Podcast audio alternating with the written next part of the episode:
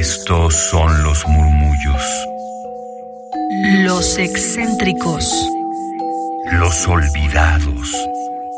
Los prohibidos. Radio UNAM presenta Gabinete de Curiosidades. una galería de los archivos más extraños que han habitado nuestra frecuencia.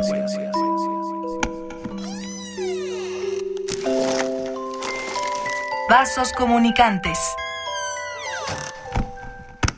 ¿Qué tal? Bienvenidas, bienvenidos, bienvenidas sean a Gabinete de Curiosidades. Yo soy Frida Rebontulet y en esta ocasión quiero traer de vuelta este festival de poesía en voz alta punto 17 palabras para el antropoceno, del cual hablé un tanto en el podcast 276 y también de la tradición que fue el movimiento de teatro y cultural en general, poesía en voz alta, de la década de los 50 y 60 del siglo pasado. Y bien, esto se transformó en el Festival en Poesía en Voz Alta que habita en Casa del Lago de la UNAM y el cual he tenido la oportunidad de poder cubrir para Radio UNAM. Como saben, en este espacio hurgamos en esos archivos sonoros que tenemos de esta radio como de otros archivos sonoros del mundo, de las profundidades de la Internet y como les comentaba en este podcast de Gabinete de Curiosidades 276 les puse una muestra de este festival con Natalia Toledo, esta poeta mexicana y que ahora quiero traerles con ustedes a otra poeta mexicana muy querida y de larga trayectoria y tradición. Ella es nada más ni nada menos que Coral Bracho. De ella vamos a escuchar esta participación, un fragmento de la participación que tuvo en Poesía en Voz Alta en Casa del Lago en 2017 con los siguientes poemas.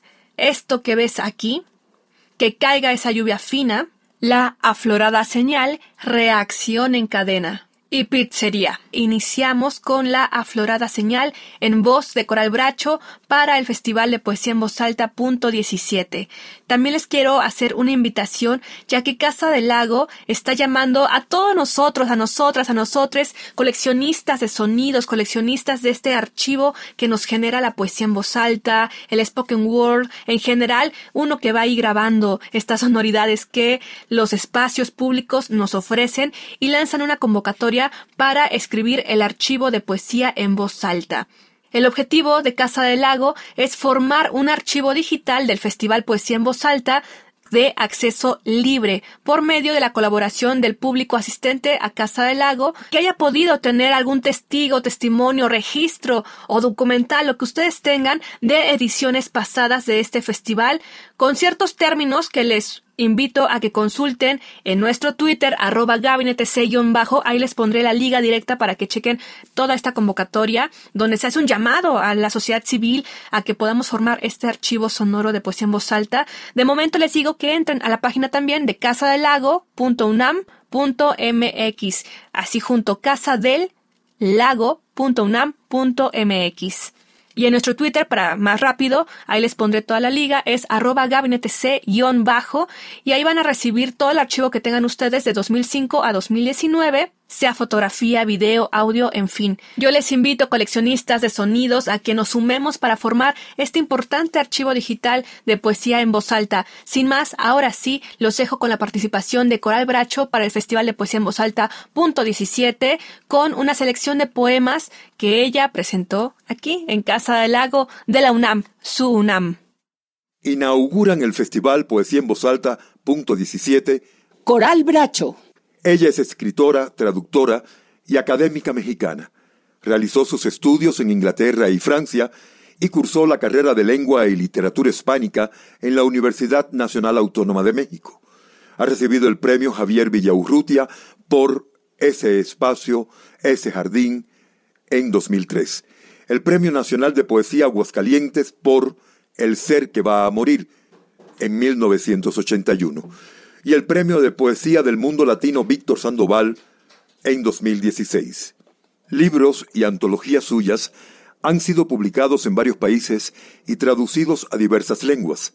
Ha sido becaria de la Fundación John Simon Guggenheim de Nueva York y forma parte del Sistema Nacional de Creadores de Arte en México. De México, Coral Bracho. Quiero agradecer a la Casa del Lago por la hospitalidad y la invitación Muchas gracias a ustedes por estar aquí. Voy a leer una serie de poemas. Esto que ves aquí no es. Esto que ves aquí no es. Alguien te oculta una pieza. Es el fragmento que da el sentido.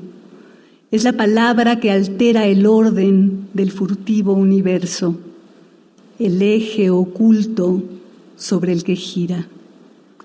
Este recuerdo que articulas no es. Falta el espacio que ajusta el caos. Alguien jala los hilos. Alguien te incita a actuar. Cambia los escenarios, los reacomoda, sustrae objetos. Cruzas de nuevo el laberinto a oscuras. El hilo que en él te dan no te ayuda a salir su aflorada señal. Si ríe el emperador, cae un filo que corta y divide el reino. Una mitad se hunde, otra es el dorado salón. Su risa es la flama breve en los candelabros y el seco aroma de la pira. Una llama que tiembla como un espejo, su aflorada señal. Y no es ahí donde se muestra. Ese animal, ese espesor nocturno, mullido y turbio que removemos, que conducimos para mirarlo gesticular. Un oso viene hasta la feria y de aquí nos observa, sus gruesas patas inquietas como entre vidrios. Conocemos su danza y no es ahí donde se muestra. Sin embargo, asentimos difusamente olvidamos, o tal vez al voltear vemos la quieta luz frente al equilibrista. Titubeamos por él, por él soltamos la esbelta vara, en él sentimos el tiempo trastabillar. Pero ¿quién gime o canta en esa sucia, diminuta barraca? Nada de ello entrevemos, nada desentrañamos y alguien se acerca ya y entre los puestos húmedos nos conduce. Algo ahí nos remueve, algo nos obliga a voltear.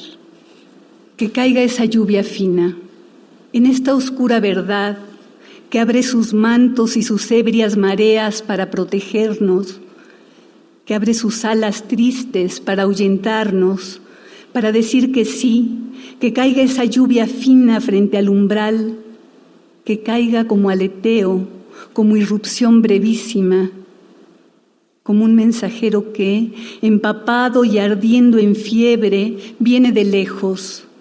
Trae los pliegos, trae las palabras, pero el dibujo de la lluvia se extiende y no deja oír, no deja ver lo que está sucediendo. Y es que lo que se acerca, lo que nos habla y nos agarra de los hombros con fuerza, lo que nos grita y nos sacude es la lluvia, es el confín que se desdibuja.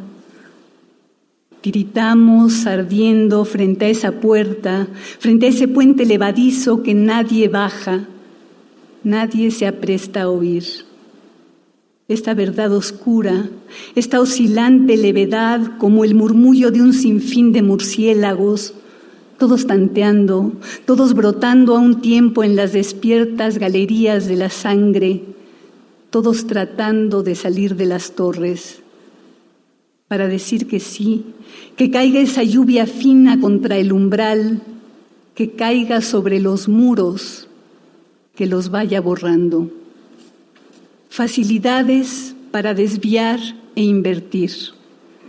Jamás imaginaron aquellos intuitivos filósofos de la economía decimonónica que la riqueza exorbitante de algunos, a fuerza del trabajo y la penuria de otros, llevaría tan deprisa a la esclavitud, a desmontar las leyes, a derretir el hielo de los polos, a acabar con los bosques y con aquel compartido y fructífero tiempo libre que la eficiencia de todos les auguraba entonces.